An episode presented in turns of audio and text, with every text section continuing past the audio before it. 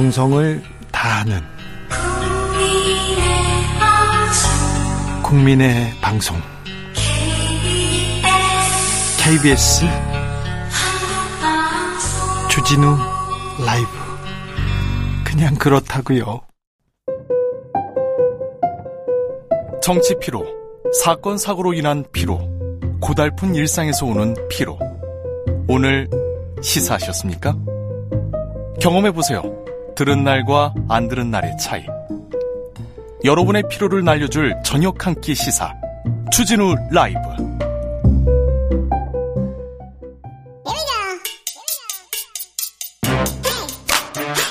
뉴스를 향한 진지한 고민 기자들의 수다. 라이브 기자실을 찾은 오늘의 기자는 은적이요. 시사인 김은지입니다. 오늘 준비한 첫 번째 뉴스는요. 네, 오는 28일 윤석열 대통령이 사면을 단행할 예정입니다. 내일 국무회의에서 이렇게 확정합니다. 네, 최종적으로 그렇게 되는데요. 지금까지 나온 보도를 종합해 보면 법무부 사면심사위원회가 지난 23일 마련했던 원안 그대로 사면과 복권이 이뤄질 가능성이 큰데요. 법무부가 했으니까 한동훈 장관이 올리고 지금 대통령이 도장 찍는데요. 누구누구 안에 이렇게 들어 있습니까? 네, 많이 알려진 바대로 이명박 전 대통령은 사면 복권 모두 다 대상이 되고요. 김경수 전 경남도지사 같은 경우에는 복권 없는 사면 대상에만 포함돼 있다라고 합니다. 네, 그리고요. 네, 이제 보통 이제 그 두 사람이 가장 유명한 사람이다 보니까 위주로 많이 이야기가 되는데요. 그 밖에 다른 정치 관련된 인물들이 꽤 있습니다. 네. 박근혜 정부의 김기춘 전 대통령 비서실장, 네. 최경환 전 경제부총리, 남재준, 이병기, 이병호 전 국정원장, 네. 그리고 이명박 정부의 원세훈 전 국정원장 이런 인사들이 있고요. 이거 거- 거의 대부분 저기 윤석열 검사가 잡아놓은 사람인데요. 네, 이제 그런 이야기들이 꽤 나오고 있습니다. 네. 네, 뿐만 아니라 이제 또 한동훈 법무부 장관이 실무지휘를 하기도 네, 그렇죠. 하기도 했던 사건인데요. 네. 예, 물론 전부는 아니고 일부인데 네. 또 야권 인사 중에서는 전병헌 전 청와대 정무수석, 신계륜 전 민주당 의원 등도 대상에 올랐다라고 하는데 보통은 사면 뉴스는 인물 중심으로 나오다 보니까요. 이 사람들이 실제로 무슨 혐의였고 어떤 처벌받았는지가 상대적으로 좀 덜 조명된 것들이 있거든요. 자, 그 이야기 좀 해보겠습니다. 이명박 전 대통령 그리고 김경수 전 지사의 혐의를 한번 짚어볼게요. 네, 두 사건은 상대적으로 많이 알려져 있습니다. 왜냐하면 사건과 재, 수사와 재판 동시에 굉장히 좀 많이 보도가 됐었는데요. 네. 이전 대통령은 다스가 누구 거냐 그 질문으로 연결된 그 유명한 사건이죠. 아, 그렇죠. 네, 아, 다스 실소유. 네, 하면서? 아, 네, 그렇죠. 네. 네, 시사인 보도였고 주진우 기자가 또 이야기했었던 중요한 이야기들인데요. 네. 회사 돈 252억 원 횡령했다뿐만 아니라 네. 삼성으로부터 89억 원 가까이 뇌물을 받았다라는 부분도 혐의가 인정이 된 바가 있습니다. 네. 그래서 이것으로 징역 17년, 벌금 130억 원, 추징금 57억 원 선고받았는데 이 부분 말고도요 뇌물이 많았습니다. 뭐 이팔성 뭐 그, 그리고 그분한테는 돈을 받았고 자리를 줬고요. 어떤 스님한테도 돈을 받았고 어떤 빵집 사장한테도 받았는데요. 그런 부분은 좀 빠졌어요. 돈은 받고요. 죄는 빠졌습니다. 이건 사소해 가지고요. 네, 이번에 사면 복권 될 경우에는요. 추징금은 이미 완납을 한 상태라고는 하는데 이제 벌금 중에서 미납에 80억 원 가까이가 있다라고 하거든요. 네. 이것이 감면될 다라고 합니다. 82억 몇 천만 원이 사라질 예정입니다. 네, 사면 복권과 동시에 사라지고요. 김경수 전 지사 같은 경우에는 댓글 조작과 공직선거법 위반 혐의로 재판을 받았었는데 네. 드루킹 일당과 공모해서 2016년 11월부터 당시 문재인 후보의 당선을 위해서 매크로 프로그램이라고 알려진 킹크랩을 가동했다. 그래서 여론을 조작했다라는 혐의가 인정됐습니다. 이에 대해서 어, 김전 지사가 공범으로 댓글 조작 범행에 가담했다라고 대법원에서 판시한 바가 있는데요. 다만 공직선거법 위반 혐의는 무죄가 선고됐습니다. 네. 그래서 징역 2년 확정돼서 복역 중이고요. 내년 5월에 형기가 만료된다라고 알려져 있는데 김 전 지사 같은 경우엔 지금 나온 안에 따르면 자녀 형만 면제되는 경우라서 2028년 5월까지 피선거권이 제한된다. 다음 총선에 그리고 대선에 나서지 못합니다. 야, 전직 국정원장들도 이렇게 사면 대상에 올랐는데 혐의 좀 짚어주세요. 네, 핵심은 특활비라고 할 수 있는데요. 국정원에 배정된 특활비를 박근혜 전 대통령한테 상납했다라고 할 수 있습니다. 남재준, 이병기, 이병호 네, 이분 들은요. 각각 예 같은 혐의인데요. 다른 시기에 국정원장을 하면서 대통령에게 특활비를 줬다라고 하는 것인데 징역 1년 6개월 그리고 징역 3년, 징역 3년 6월 이렇게 선고받은 바가 있는데 말씀하신 것처럼 당시에 이 사건은 서울중앙지검장이 윤석열 대통령이었었고 네. 수사 실미를 지휘했던 서울중앙지검 3차장 검사가 한동훈 법무부 장관입니다. 네. 아, 저 원세훈 전 국정원장 수사도 윤석열 검사가 했었는데요. 국정원의 정치 개입은 어떤 뭐 말로도 이건 그 용인될 수 없다. 절대 막아야 된다. 이러면서 어, 단호하게 이렇게 수사를 했었는데 그때 검사 윤석열의 그 말과 지금 대통령 윤석열의 말은 좀 다릅니다. 많이 변했습니다. 다음 뉴스로 가보겠습니다. 네, 현재 이태원에는 유족들이 직접 세운 분향소가 있습니다. 녹사평역 광장에 있어요? 네, 12월 14일부터 유족들이 직접 세웠는데 여기는 네. 정부가 참사 직후 운영했던 분향소와 달리 영정과 위패가 놓여 있습니다. 그런데요, 그 옆에 신자유연대 계속해서 유가족들을 괴롭히고 있다. 2차 가해다. 이거는 테러다 이렇게 괴로워하고 있습니다 가족들이. 네 그렇습니다. 미리 집회 신고를 해둔 신자유 연대 회원들이 분향소를 지키고 있는 유족들을 계속 도발하고 있다라고 하는데요.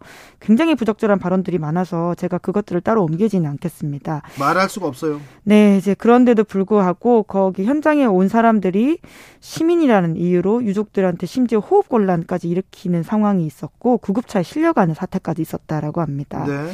그래서 경찰들한테 현장에서 이것 좀 제재해달라, 2차 가해 막아달라라는 이야기들을 많이 했다라고 하는데요. 국민의힘 의원들을 만나서도 이거 좀 막아주세요, 이거 좀 하지 마세요 얘기했는데 이게 네, 안 됩니까? 그런데 경찰들이 이제 police line 넘어서면 경찰이 바로 저지하는데 police line 안쪽에서 하면 막을 방법이 없다 이런 식으로 이야기를 하면서 사실상 조처하지 않고 있다라고 하는데요. 네. 이에 대해서는 강력한 대응이 필요해 보입니다. 네. 이태원 참사 유족들을 괴롭히는 보수단체 회원들이 있습니다. 세월호 때, 세월호 때 단식 농성을 하는 가족 옆에서 폭식 투쟁을 하던 사람들이 있었어요. 그 앞에서 계속 괴롭히던 보수단체가 있었어요. 어버이 연합, 뭐, 엄마 부대도 생각나고요. 뭐 청년들도 몰려가서 계속 괴롭혔습니다. 나중에 이렇게 취재해 봤더니 어, 그 사람들한테 돈을 준 사람들은 전경련과 재벌들, 삼성을 포함한 재벌들이었고요. 그리고 그 뒤에는 어, 박근혜 정부의 국정원 그리고 청와대가 있었습니다. 지금은 안 그렇겠죠. 이것이야말로 보수 참칭 같은데요. 정말 건강한 보수라면 이런 이야기와 좀 선을 그어야 되는 게 아닌가라는 생각이 이런 듭니다. 사람들, 이런 네. 사람들 못하게 막아야죠. 막아야죠. 네. 어, 지금 신자유연대 대표 김상진 대표는 전 어, 윤석열 팬클럽 열지대의 대표를 지내기도 했습니다. 다음 뉴스입니다. 네, 젤렌스키 우크라이나 대통령의 방미 이후가 주목되고 있습니다. 그렇습니다. 그 방문부터 굉장히 좀 깜짝 방문이었는데 그 세계를 놀라게 했어요. 네, 정말 영화 같은 일이 벌어졌는데요. 보안이 워낙 중요한 일이다 보니까 비밀리에 진행됐다라고 합니다. 그래서 젤렌스키 대통령 태운 미국 군용기 조종사들도 태우고 나서야 태우기 직전에 알았다라고 하는데요. 영화 같은 일이었어요. 네, 그리고 워싱턴에서도 일부 의원들은 성탄절 연휴를 갔다가 휴가 갔는데 급하게 그 이야기 듣고 돌아올 정도로 굉장히 보안이 적극적으로 이루어졌다라고 합니다. 네. 네, 그리고 이제 젤렌스키 대통령 입장에서는 굉장히 성공적인 연설을 했다라고 할 수 있는 상황인 건데요. 네. 상대적으로 공화당이 우크라이나 지원에 좀 소극적인 입장인데 이해를 의식한 발언들을 많이 했고 박수를 끌어내기도 했다라고 합니다. 어떤 내용이었습니까? 네, 저 개인적으로는 가장 좀 인상적인 말이 이것이었는데요. 미국의 지원금은 자선이 아니라 국제 안보와 민주주의를 위한 투자이며 네. 우리는 책임감 있게 다룰 것이다라고 이야기를 했다라고 네, 합니다. 당당하게 얘기하네요. 네, 이제 뿐만 아니라 이제 어, 우크라이나는 어, 결코 쓰러지지 않는다라고 하면서 굴복하지 않겠다라고 하고 뿐만 아니라 처칠에 비유될 수 있는 여러 가지 이야기들을 해서 미국 사람들의 어떤 신금을 울리는 상황도 있었다라고 하는데요. 네. 하지만 상황이 녹록하진 않습니다. 또 푸틴 대통령 같은 경우에는 계속해서 강원 전략을 취하고 있거든요. 네. 어제는 크리스마스 러시아 이제 국영 방송의 인터뷰에서 협상할 수 있는 준비가 되어 있다. 협상을 거부하는 것은 아니다. 이런 식으로 우크라이나 압박하는 것처럼 모습을 보였는데요. 네. 그럼에도 불구하고 동시에 또 우크라이나 북부와 국경을 맞댄 벨라루스 내 공군 기지 두 곳에서 러시아 전투기가 발진해서 우크라이나 전역에 공습 경보가 발령됐습니다. 네. 다행히 미사일 공격을 하진 않았다라고는 하는데요. 2시간 내내 긴장 모드가 이어졌었고 24일에는 러시아가 또 헤르손을 공격해서 민간인이 최소 10명 숨지고 18명이 다치는 상황도 있었다라고 합니다. 크리스마스 이브 때도 최소 10명이 숨지고 수십 명이 다쳤다고 합니다. 세계 제1차 대전이었죠. 어, 독일과 싸우던 프랑스군, 영국군도 크리스마스 캐럴을 부르면서 이렇게 전쟁을 멈추기도 했었는데 우크라이나 전쟁에서는 성탄절이 네, 평화의 날은 아니었습니다. 우크라이나의 평화를 빕니다. 기자들의 수다. 시사인 김은지 기자와 함께했습니다. 감사합니다. 네, 고맙습니다. 속보 말씀드립니다. 합참에서 무, 북한 무인기 다섯 대가 영공을 침범했다고 대응 조치했다고 합니다. 군은 북한 무인기에 100여 발의 사격을 했습니다. 그런데 격추는 못했다고 합니다. 교통정보센터 다녀오겠습니다. 이현 씨.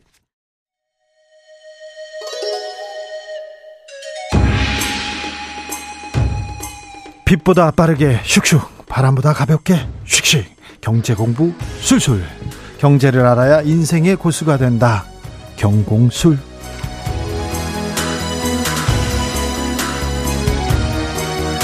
오늘 주라의 경제 선생님은 money trainer 김경필 선생님입니다. 어서 오세요. 네, 반갑습니다. 네.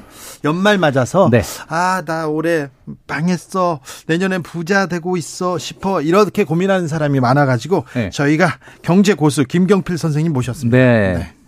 아, 그런 사람이 많아요. 음. 그런데요 연말에 아 올해는 좀 너무 돈을 막 썼어. 그런데 성탄절이고 네. 뭐. 뭐또 연말이고 선물도 사줘야지요. 산타 할아버지 대신 해야지요. 음. 돈이 많이 나갑니다. 네. 네. 어, 어떻게 해야 됩니까? 명절에도 또 이제 좀 있으면 설날이죠. 그렇죠. 12월 31일 있죠. 설날 있죠. 음. 이게, 돈 나가야지 않습니까? 아, 그래요. 하여튼 네. 뭐 쓸만한 분들은 써도 되겠죠, 뭐. 예. 그러니까 한마디로 말해서 모든 소비는 소득에서 나온다. 예. 이 원칙만 지킨다 그러면은 사실 문제될 게 아무것도 없습니다. 그러니까 사실은 소득이 뒷받침이 안 되는데 막 먼저 써버리니까 문제지 뭐 네. 쓸만한 분들이야 뭐 써도 되겠죠. 근데 우리 상황을 한번 좀 돌아봐야 되지 않을까라는 네. 생각을 하는 거고요. 내년에 이제 내년이 얼마 안 남았는데 네. 지금 정부도 내년도 경제 성장률 발표를 2% 이하로 했단 네, 말이에요. 1%대 이런 가능성이 있어요. 거는 저도 처음 보거든요. 네. 사실 굉장히 어려울 수밖에 없기 때문에 말 그대로 이제 가장 중요한 게 어, 잘 계획해서 써야 되겠죠. 잘 계획해야 되는데 음. 연말 그리고 또 연휴인데 음. 연휴고 그리고 또 설인데 안 쓸 수는 없습니다. 네, 안 쓸 수는 없죠. 네, 어떻게 해야 됩니까? 그러니까 안 쓰라는 이야기라는 게 아니고요. 예. 사실 마, 어, 말씀드렸던 것처럼 계획한 대로 써야 되는데 네. 항상 계획한 것보다 더 쓰니까 문제가 되는 아, 그렇죠. 거죠. 불필요한 거를 자꾸 쓰니까 네. 예, 그게 이제 문제가 되는데 일단은 지금 2022년도 연말에 꼭 해야 되는 게 있습니다. 네. 우리 시청자, 애청자 여러분들에게 꼭 말씀드리고 싶은 건 두 가지를 해야 돼요. 예. 첫 번째는 뭐냐? 내년도 계획을 1월 달 들어가서 세우면 안 됩니다. 그러니까 12월에 지금 세워야 되는 거죠, 사실은. 그렇습니까? 예, 두 가지를 해야 되는데 1월 1일 날 딱 되고 자, 이제 새해니까 이제 새해 계획 세워야지. 그럼 늦는 거예요. 그래요? 예. 그 지금 해야 되는 거죠, 네. 지금. 이번 마지막 주가 참 좋을 것 같은데. 저는 새해 들어서도 안 세우거든요. 예. 그러니까 그러니까 네. 지금 세워야 된다. 자, 지금 이거예요. 세우자. 지금 그리고요. 두 번째는 두 가지를 해야 되는데 첫 번째는 뭐냐면 내년에 네. 얼마나 내가 받은 소득 중에 얼마를 모을 건가를 계획을 세워야 돼요. 나의 소득은 얼마고 얼마를 모을 건가 예. 그러니까 됩니까? 먼저 저축 의 목표를 만들어라 이거죠. 저축의 목표를 예. 그럼 저축의 목표를 만들면 자연히 들어오는 돈은 한정돼 있으니까 저축의 목표를 세우면은 예산은 자동적으로 쓸 수 있는 예산은 정해지는 거 아닙니까? 네. 그러니까 한마디로 내년에 얼마 모을 건가 저축 목표를 세우면 네. 자연히 소비 예산은 네. 만들어지는 거예요. 네. 근데 소비 예산은 아, 가장 중요한 게 얼마를 써라가 아니라 얼마를 어디에 쓸 건지를 계획을 세우라는 거죠. 네. 얼마를 어디에 쓸 건가. 아니, 그런데 계획 세워도 음. 어, 돈 써야 될 일이 막 쓰- 펑펑 터지니까요. 음. 요즘 뭐 가끔 보다 보면 이런 말 많이 하더라고. 방송에서도 내 돈 내산. 네. 이런 말 많이 하. 내 돈으로 내가 산 거다. 네. 이런 얘기 하는데 월급을 내 돈이라고 생각하면 안 됩니다. 아, 그내돈 아닙니까? 네, 내 돈 아닙니다. 제가 월- 번돈 아니에요? 아니에요. 왜냐하면 여러분 착각하고 계시는 게 있는데 내 네. 돈이라는 개념은 내가 마음대로 주물를 수 있는 내가 마음대로 할 수 있는 돈이 내 돈인데 네. 사실 여러분들 받고 있는 월급 있지 않습니까? 네. 350번이면 끝납니다. 350번이요. 예, 350번 받으면 끝나요. 아, 네. 그러니까 무슨 얘기냐면 이 월급은 여러분들의 현재의 나 그리고 10년 후의 나, 20년 후의 나, 30년 후의 나, 심지어는 은퇴한 나랑 같이 나눠 쓰라고 주는 건데 그래야죠. 이거를 관리를 그냥 내가 하고 있다는 이유로 미래의 나로부터 위임을 받아서 내가 관리를 하는 거거든요. 아, 그러네요. 그럼 이거 공금이에요. 아, 공금이라. 네, 공금. 월급은 공금이다. 월급 공금이죠. 네. 그러니까 당연히 공금은 뭘 합니까? 항상 회계 처리를 하잖아요. 예, 예. 예. 예를 들면 감사도 예산을 받고요. 감사도 받고 어디에 얼만큼을 쓸 건지 예산을 잡아서 올해도 이제 국회에서 이제 예산안이 통과가 됐는데 네. 내년 나라 살림을 어떻게 할 건가 이런 걸 정하는 것처럼 나도 내년에 내 개인의 돈이지만 이게 공금이기 때문에 네. 내가 어디에 얼마를 어떻게 쓸 건가 그러면 아까 이제 고민하셨던 우리 주 기자님이 얘기하셨던 것처럼 이거잖아요. 어, 명절에 얼마 써야 돼? 여행에 얼마 써야 돼? 야, 이걸 고민하지 마시고요. 내년도에 내가 받는 소득 중에 얼마를 모을 건지를 계획 세우고 남는 소비 예산 중에서 야, 그러면 나는 이벤트에 얼마를 쓰고 명절엔 얼마 쓰고 그다음에 에, 그걸 다 이런 계획해야 걸 됩니까? 당연하죠. 공금이니까. 아, 자, 그것도 내년 들어가기 전에 지금 해야 됩니까? 지금 해야죠. 아, 만약에 오- 이번 주 바쁘셔 못 하셨다 그러면은 네.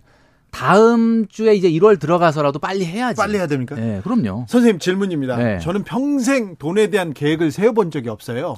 중학교 때 선생님이 생활기록부에 돈을 함부로 쓰는 경향이 있음 이렇게 써놔셨어요. 아니 그걸 선생님이 돈 쓰는 걸 어떻게 알아? 아, 제가 좀 막 썼거든요. 어, 선생님한테 많이 쓰셨나 보다. 아니죠. 네. 자, 그런데요. 계획을 세운 적이 없어요. 어, 예. 일단 근데 계획을 세워야 됩니까? 어, 예, 그럼요. 어, 그거 어려운데요. 우리가 보통 이런 계획을 세울 때 그 좀 조롱이 있잖아. 작심삼일. 네. 그거 세- 계획 세우면 뭐하냐. 금방 더 저기 어, 지키지도 못할 약속인데. 그렇죠. 근데 문제는 작심 삼일이라 하더라도 작심 자체를 안 하면 안 돼요. 그래요? 예, 작심을 작심 삼일을 120번 하면 1년 지나갑니다. 알겠습니다. 그런데요. 새해 결심할 때 예. 나는 운동하겠어. 나는 음. 자격증 따겠어. 나는 학원 다니겠어. 뭐 나는 여행 가겠어. 뭐. 이거 다 돈 드는 겁니다. 음. 어떻게 합니까? 계획을 이렇게 세우는데. 아, 어떤 게 돈이 들어간다고요? 아니. 아, 뭐 학원 다니겠어. 학원 다니겠어. 뭐.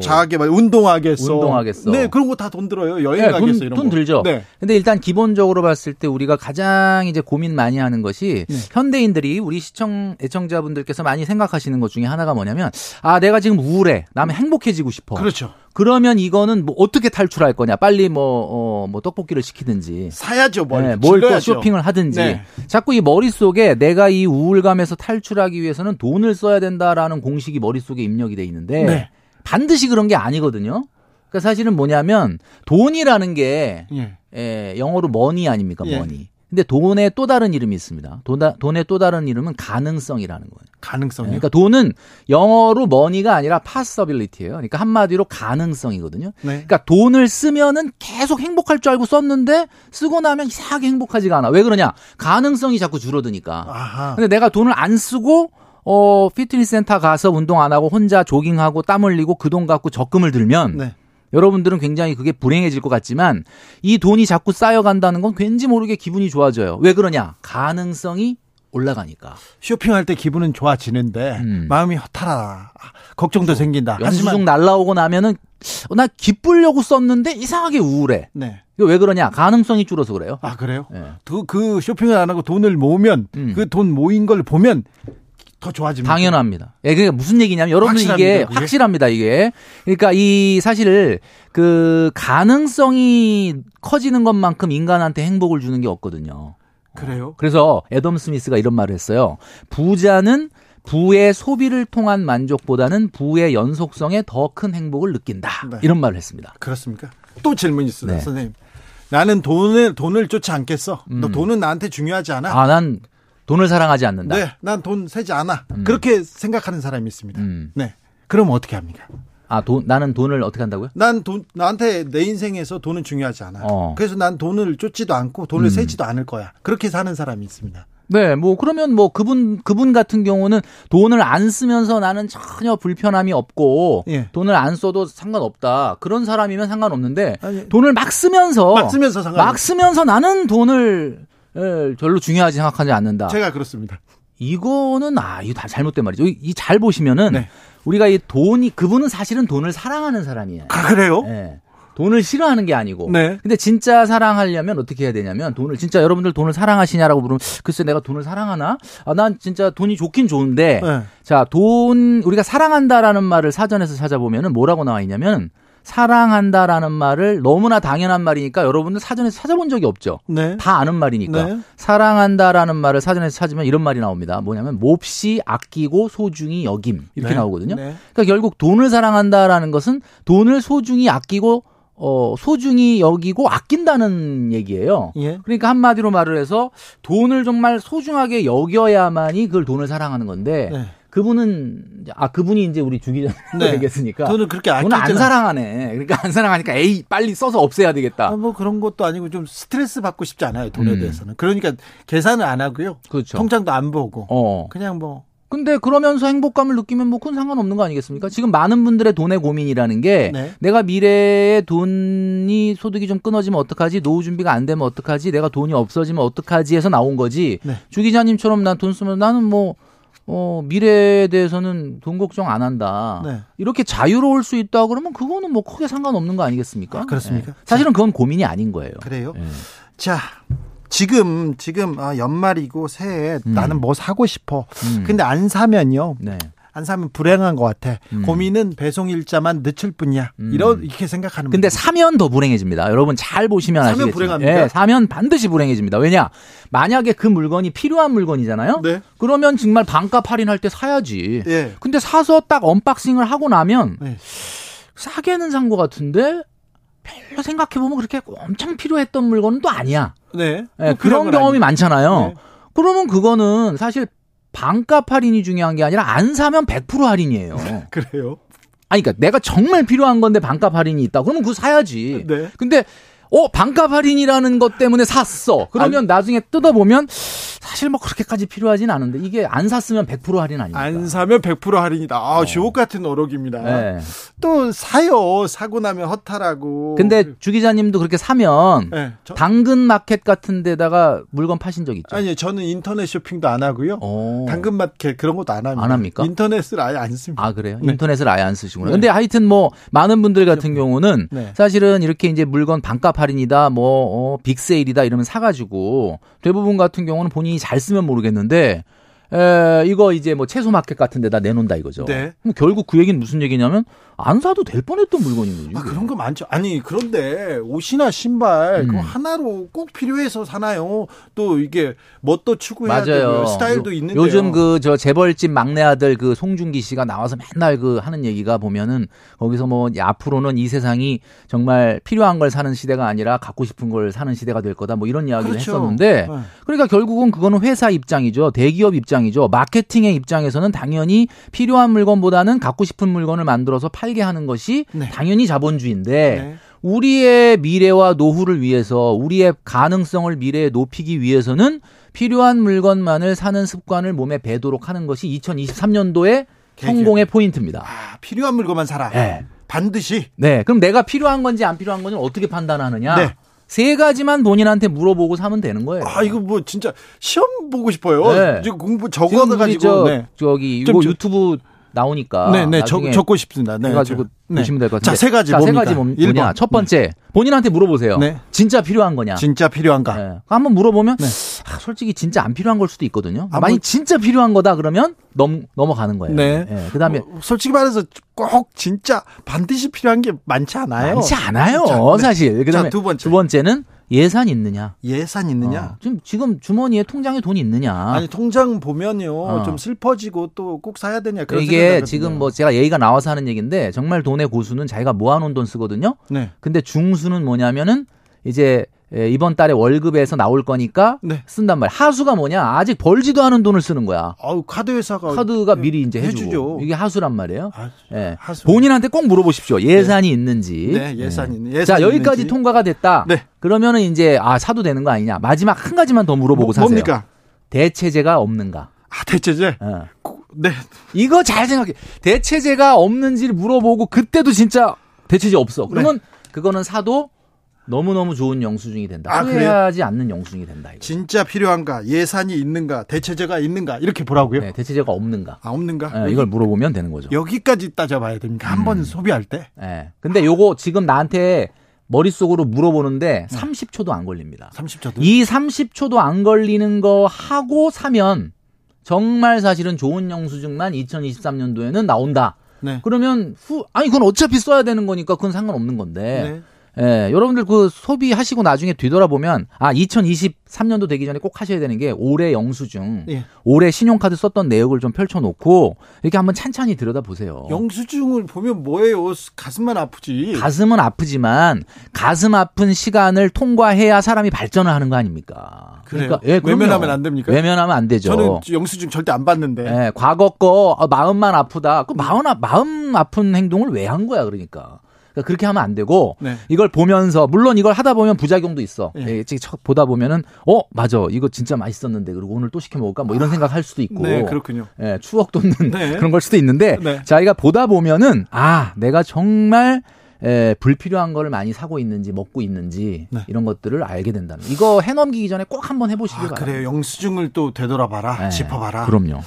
아, 최근 트렌드가 네. 예전에는 뭐 YOLO 이런 얘기 하다가 요즘은 flex. 예. 무지출 challenge 이렇 이게 맞습니까? 무지출 challenge를 하는 젊은이들이 많이 있는데 어 사실 뭐 강- 굉장히 바람직한 행동이라고 보기는 해요. 네. 왜냐하면 자 이제 내년 2023년도에 모든 경제 전망이 어둡고 네. 뭐 우리나라 특히 어, 상당히 위기 온답니다. 예, 쉽지가 않죠, 그죠? 네. 경기 둔화 속도가 미국보다 우리나라가 지금 현재 빠른 걸 보면은 굉장히 내년도 좀 암울하단 말이에요. 네. 이런 상황에서 직장인들이 착각하면 안 되는 게 야, 뭐 우리 회사는 뭐 경기가 안 좋다고 내 월급이 안 나오는 것도 아니고 그런 사람들 많아요. 뭐 당장 뭐 그렇게 크게 나한테 위기가 안 오는 거 아니야? 지금 위기의 파도가 나한테 오지 않았거든요. 그렇죠. 래서 그냥 똑같이 어. 똑같다라고 생각하는데 여러분 잘 들어보십시오. 직장인들도 사실 실질 임금이 감소하는 효과가 나타나는 게 경제 위기예요. 물가가 막 네, 올랐잖아요. 물가가 올라가니까 뭐 그런 것도 있고 여러 가지 측면에서 봤을 때 뭐 이자율도 당연히 올라가다 보니까 대출 이자도 증가하고 네. 실질 임금 자체가 감소하기 때문에 국가 경제도 마찬가지고 기업도 마찬가지고 지금 허리띠를 졸라매야 될 때입니다. 네. 이런 상황에서 그냥 어 나는 별 상관없어